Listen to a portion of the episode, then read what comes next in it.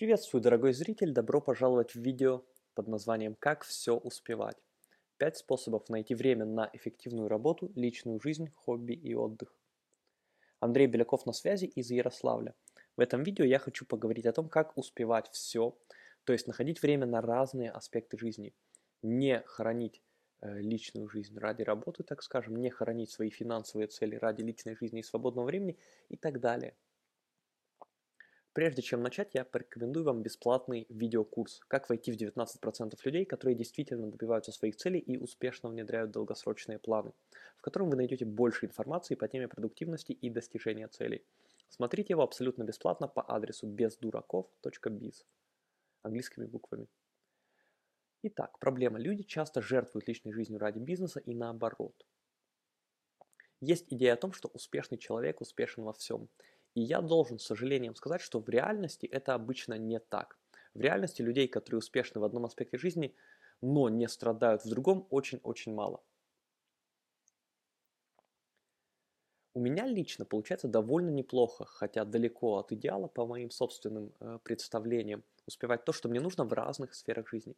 Я занимаюсь разными бизнесами, регулярно хожу на свидания с девушками, успеваю много читать и слушать.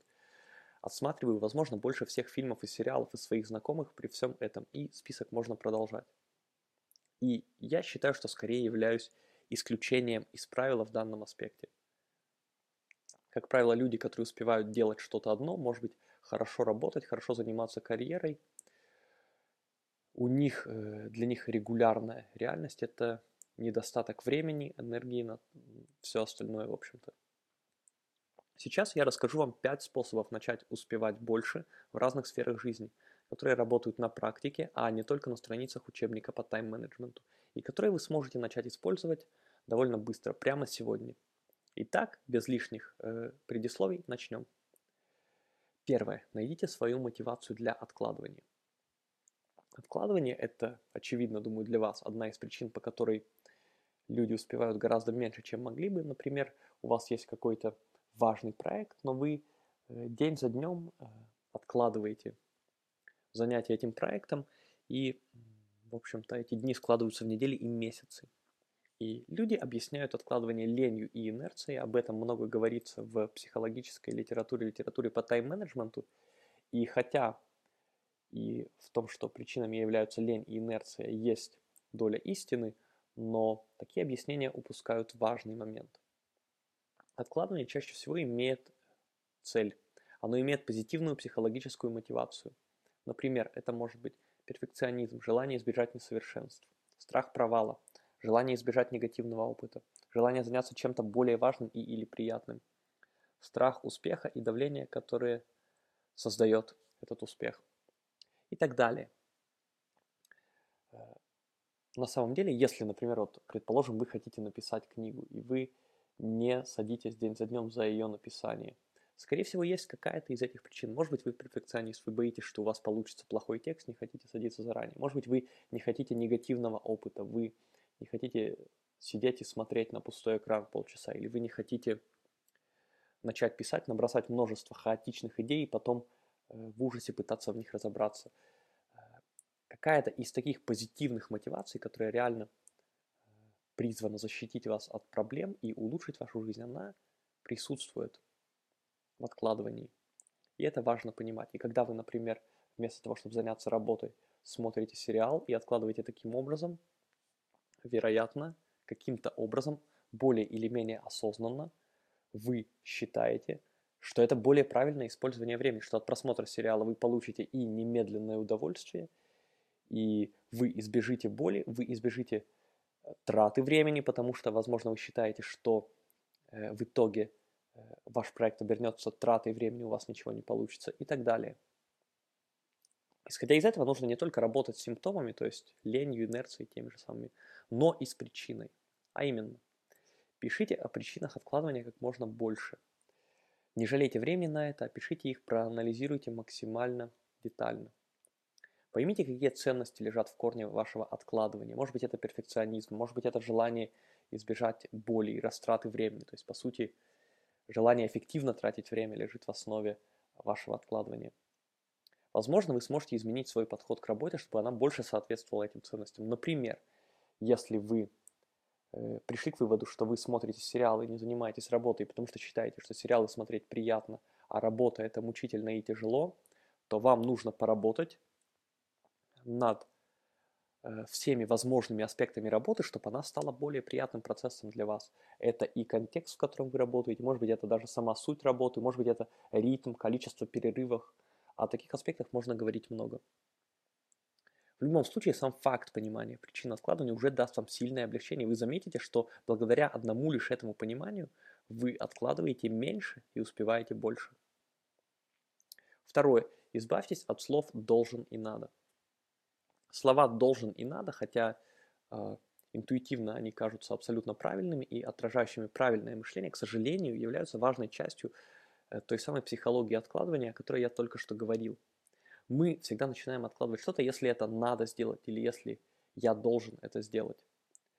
Э, одна из причин, почему мы, э, ну, как бы смешно не звучало, не откладываем, например, не знаю, игру в компьютерные игры или просмотр сериалов, э, не единственная, но одна из причин в том, что мы никогда не думаем, что нам нужно это делать, что мы должны это делать. Нету этого психологического давления. Если вы начнете использовать эти слова меньше и меньше, вы быстро обнаружите, что вы начнете больше успевать. Старайтесь как можно больше думать в терминах того, что вы хотите сделать, что вы решаете сделать. Так вы избавляетесь от э, психологического давления в большой степени, которое создает откладывание, и а, получаете, получаете чувство контроля на самом деле над ситуацией, потому что я хочу, я решил, это язык контроля, а не язык э, внешнего давления и бессилия, скажем так. Третье. Используйте микродействия. Допустим, вы мужчина, молодой, вы очень много работаете, и у вас очень мало времени на знакомство с девушками. А вы э, холостяк, соответственно, вам это интересно. Вы можете в такой ситуации сказать, пока не буду знакомиться, займусь этим, когда разгребу дела, допустим, через месяц-два. И хотя э, такое решение выглядит логично, э, скорее всего, в реальности оно окажется дорогостоящей ошибкой. Отсутствие регулярных знакомств создаст собственную инерцию, станет привычкой, и в итоге растянется на месяцы или годы. И даже когда вы разгребете дела, вы будете по инерции э, не находить время, не находить энергию и э, не заниматься знакомством. Гораздо правильнее в такой ситуации сказать, я буду выделять для знакомства с девушками хотя бы по 30 минут в день, 2-3 раза в неделю. Даже если это будет давать слабые результаты, достаточно долго. Это позволит вам создать полезную привычку, на основе которой вы будете приобретать опыт и уверенность.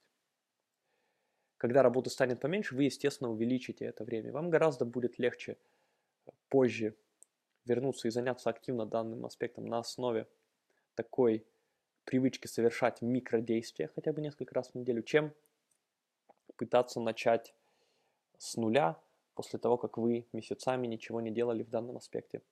Э, точно так же в спорте, например, э, действуют такие же принципы. Точно так же, если вы много работаете на работе и хотите параллельно запустить собственный бизнес, не надо говорить, я этим займусь, когда будет больше времени. Скорее всего, это тоже будет дорогостоящей ошибкой. Выделите хотя бы те же пару часов в неделю, чтобы начать двигаться вперед уже сейчас. Четвертое. Ищите синергию между разными аспектами вашей жизни. Приведу пример. Например, я вот в данный момент, даже когда записываю это видео, я работаю дома, записываю это видео дома и делаю какую-то другую работу. У меня есть велосипед, я на велосипеде объезжаю разные кафе, расположенные вокруг моего дома. Иногда продолжаю там работу. Я могу немного поработать, например, час дома, сделать перерыв, проехаться на велосипеде, освежить свое сознание. В процессе мне еще придет пара идей, вероятно, потом в новом месте снова сесть за работу. Э, тоже интересный эффект, то что э, чем чаще вы меняете э, место работы, даже если вы перемещаетесь внутри одного офиса, тем э, лучше э, будет ваше творческое мышление, свежее будет ваше, ваш взгляд на решение проблем. И, как я говорил, велосипед позволяет разгружаться между периодами работы, что улучшает качество работы и помогает мозгу генерировать идеи в паузах, и одновременно дает небольшую стимуляцию и возможность знакомиться с девушками в том числе, на самом деле. Э, пока я этим занимаюсь, я, с одной стороны, перезаряжаю свой мозг, с другой стороны, стороны вполне возможно, я познакомлюсь с одной или даже двумя, может быть, девушками, пока езжу на велосипеде. Кстати, велосипед – это очень хорошая вещь в данном аспекте, небольшая заметка на полях, гораздо лучше, чем, например, автомобиль.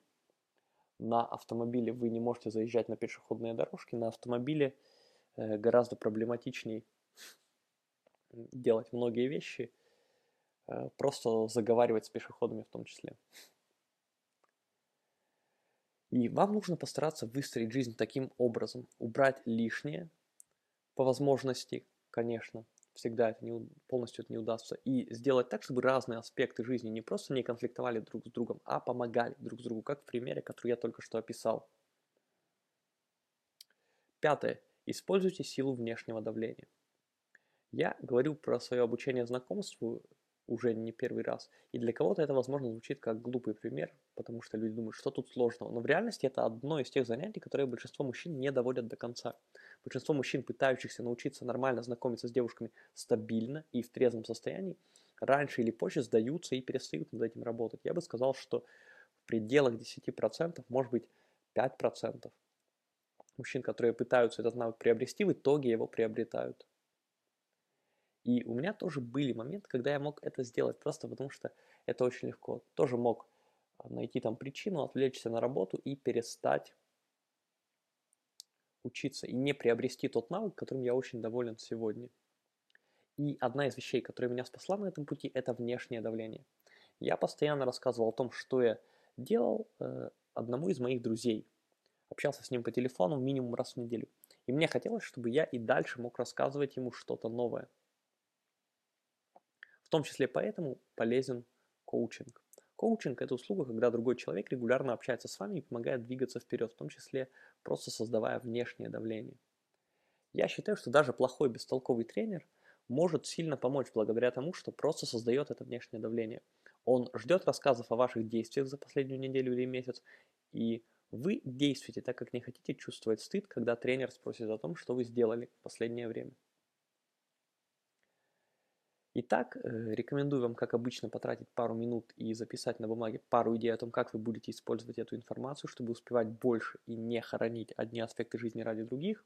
А я еще раз напоминаю, что бесплатный курс «Как войти в 19% людей, которые действительно добиваются своих целей и успешно внедряют долгосрочные планы», вы можете посмотреть по адресу бездураков.biz. С вами был Андрей Беляков. Желаю вам реального успеха и настоящего понимания. До связи.